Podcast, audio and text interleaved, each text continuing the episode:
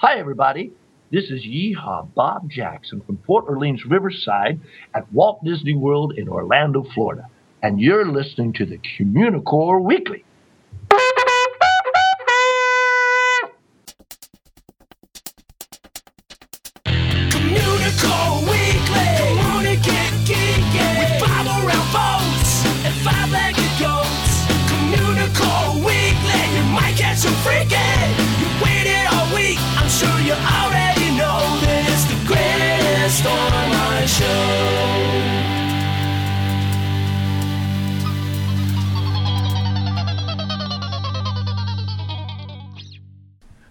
Welcome to Communicore Weekly. I'm George. And I'm Jeff. I think I can. I think I can. Hop, step, jump, and skip. We took a trip, and this is our trip.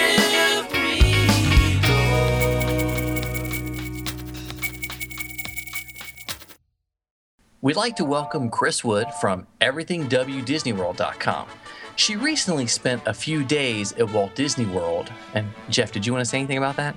I'm a, I'm a little bit jealous, but you know what am I, what am I gonna do?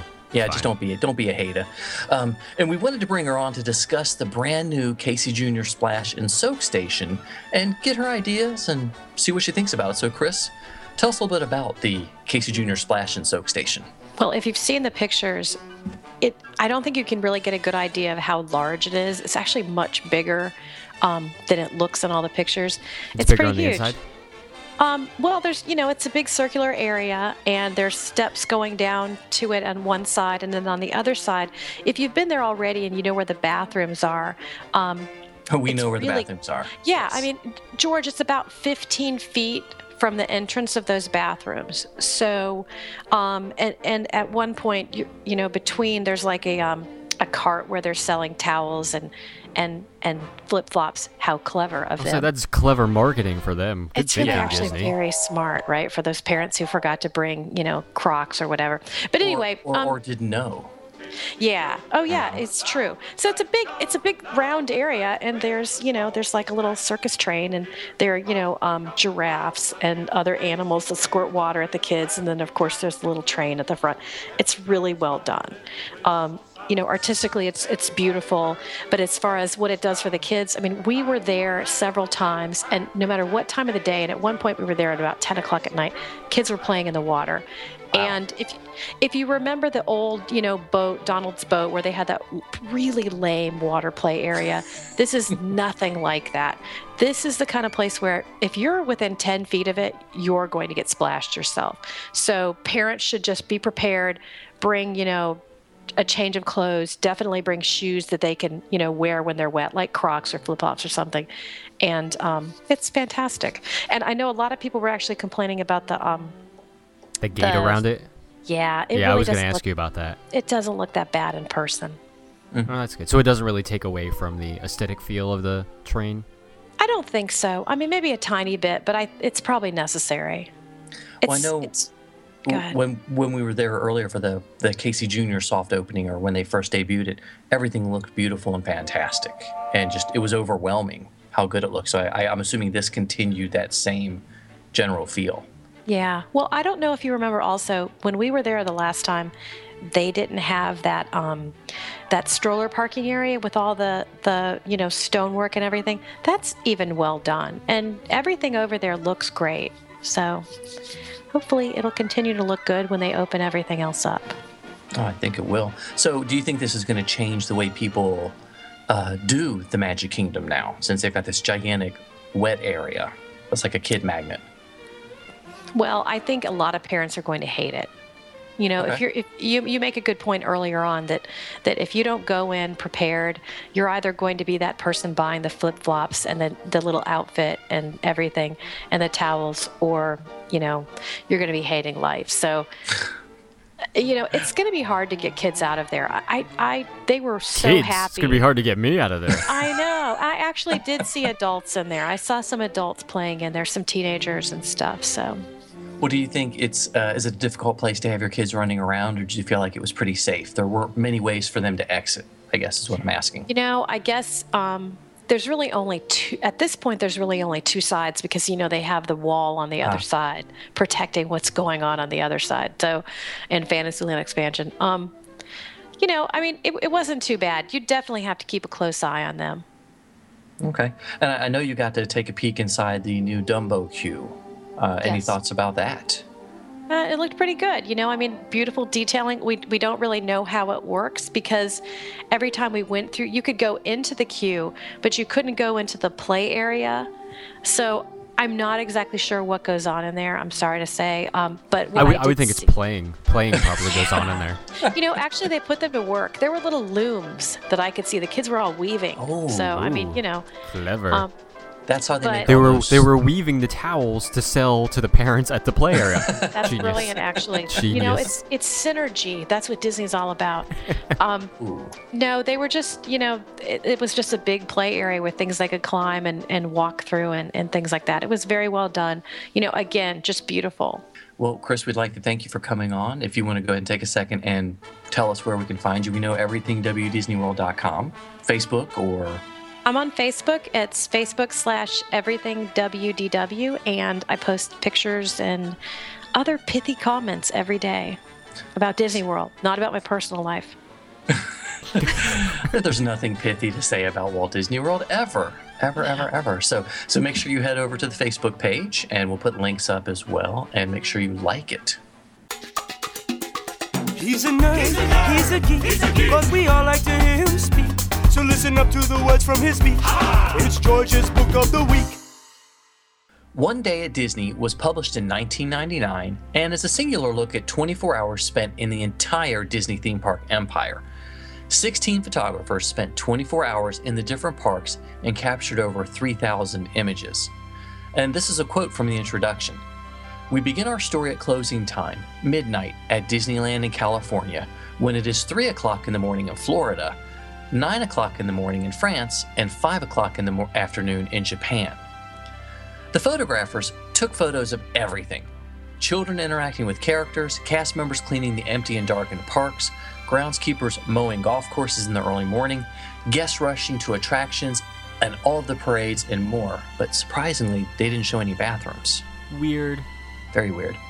Well, my favorite photos by far were the ones taken behind the scenes. Some of them were of cast members painting trim pieces, cleaning and detailing animatronic figures, fixing costumes before a parade, or even just taking a short break.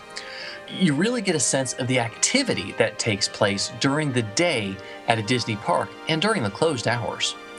One Day at Disney really makes you think about the entire operation of Disney theme parks worldwide. When you're watching the 3 o'clock parade in Florida, Disneyland Paris is closing at 9 p.m. Tokyo is starting the opening procedures at 5 a.m., and the Disneyland crowd is setting down for lunch. It is also a great armchair book for people that want to get a peek into the other parks, as well as a peek into some of the stuff that happens behind the scenes. When this book was released in 1999, we didn't have the age of digital photography that we that we have today. Books were one of the few places you could see stellar photography about the parks. My only criticism for the book is that the Walt Disney World photos are very hit or miss since there's so much geography to cover. But this is a great concept for a book, and it is one I would love to see Disney revisit. And you know, in this case, the old adage rings true the Disney empire on which the sun never sets. Here's another minute that you can't get back. It's the 60 second review. Well, everybody's been talking about the latest Disney Pixar film, Brave, and we thought, you know, we've got to add our two cents and do our 60 second review. Wink, Just- wink. Yeah, laugh because it's always about four minutes long. Well, uh, both of us had the opportunity to see it, separate theaters, separate states, so we didn't get to see the live reactions. But we're going to go ahead and give you what we uh, what we thought about it. I was really, really excited about this film. Based on the concept art that I'd seen, I was really looking forward to it. Yeah, that book you had, uh, there were a lot of gorgeous pieces of artwork in that book. Yeah, it, it really blew me away. Um, I, I, I- you can't not look at that amazing red hair against that Scottish tableau and not think this is going to be stunning.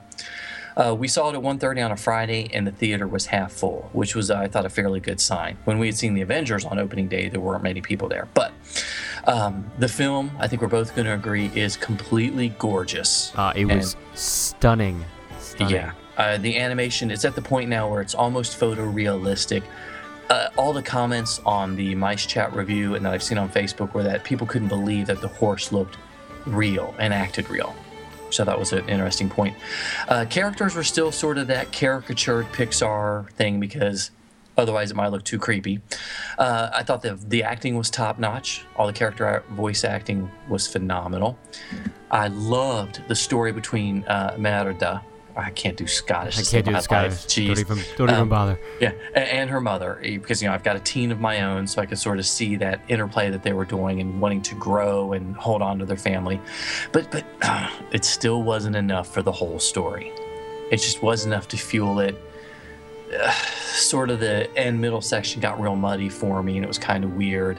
And and you know something I didn't think about till today: the witch wasn't really good or bad; she was aloof. And felt like she was only there because they needed magic for the story. They needed a character for that exposition of, of the magic explanation, and it, yeah. she was she was there, and she it was- served her purpose, and she was, was gone. yeah it was good and it was you know she was a funny character and you laughed at her but it was just odd uh, i thought the myth and the fable of mordu was a great part of the tale but it wasn't given enough attention and honestly my biggest biggest biggest complaint i wanted more of the triplets They were funny when they were on screen. They were great. awesome and there just wasn't enough of them so jeff i've rambled let's let's hear what you think about it I I I didn't hate the movie, but I also didn't love it. I I, I enjoyed it. I just thought, like you, I, I thought it could have been a lot more. Um, it, it was absolutely gorgeous looking, and it was probably the most breathtaking scenery I've ever seen in a Pixar film. And there were a lot of times where I would like, I wouldn't be paying attention to anything else. They'd be talking, but I'd be looking at the background because it was so cool looking. yeah I, I found myself looking at merida's hair and Yeah, wondering how if her hair distracting was that? It was ridiculous. fantastic yeah They really they really upped their their hair program since uh, Monsters Incorporated. that's right Um, spe- and Merida, I thought she was a very strong female lead, Mm-hmm. and she was a perfect, perfect character. She just wasn't given that much to do in the story. I mean, you know, she had she had this quest. I won't ruin it for people who haven't seen it, but she had this quest to take on. But it just seemed like there was something missing from the rest of it. There was no really big antagonist of the story. You know, th- the myth behind Mor- Mordu was awesome, Yeah. but I also felt that that character was kind of underused, and he, he was thrown in kind of just to have some kind of opposing force building up and then used at the end. I, I thought he could have been used a little little better. sure Um, like you said, also the witch was a standout scene. For those who didn't catch it, that's where the the uh, Pizza Planet truck was. It's for like two seconds. I saw it. I was like, ooh, ooh, there it is. she was a great character, but she was gone. You know, as soon as she served her purpose, which was kind of upsetting. Um, my overall reaction was it was good. Um, at least it wasn't Cars. That's how I felt. yeah, I, I really enjoyed it. Uh, everybody in my family seemed to like it. Most people really, eh, the, the the feedback's been really positive.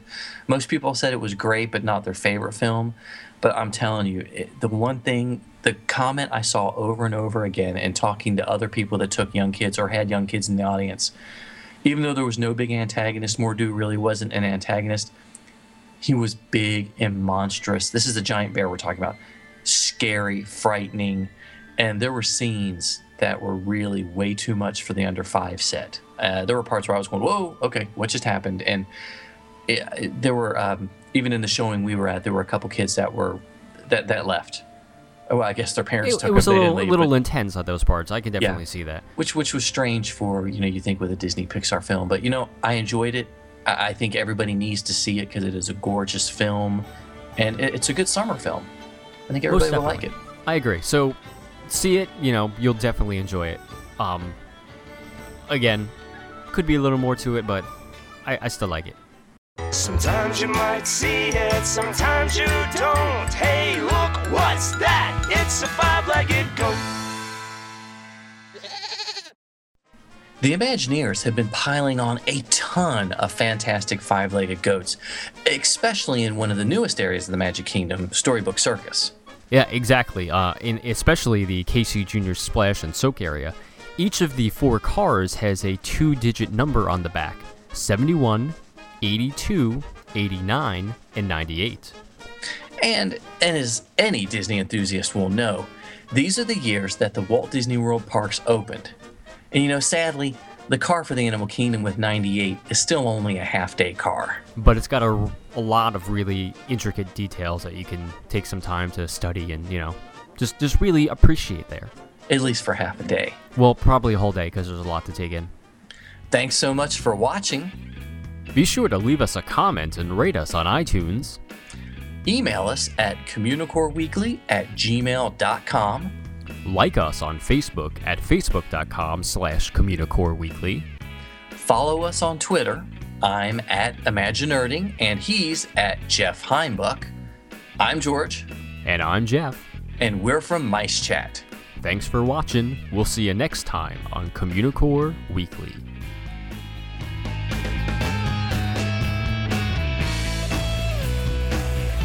Brown chicken, brown cow.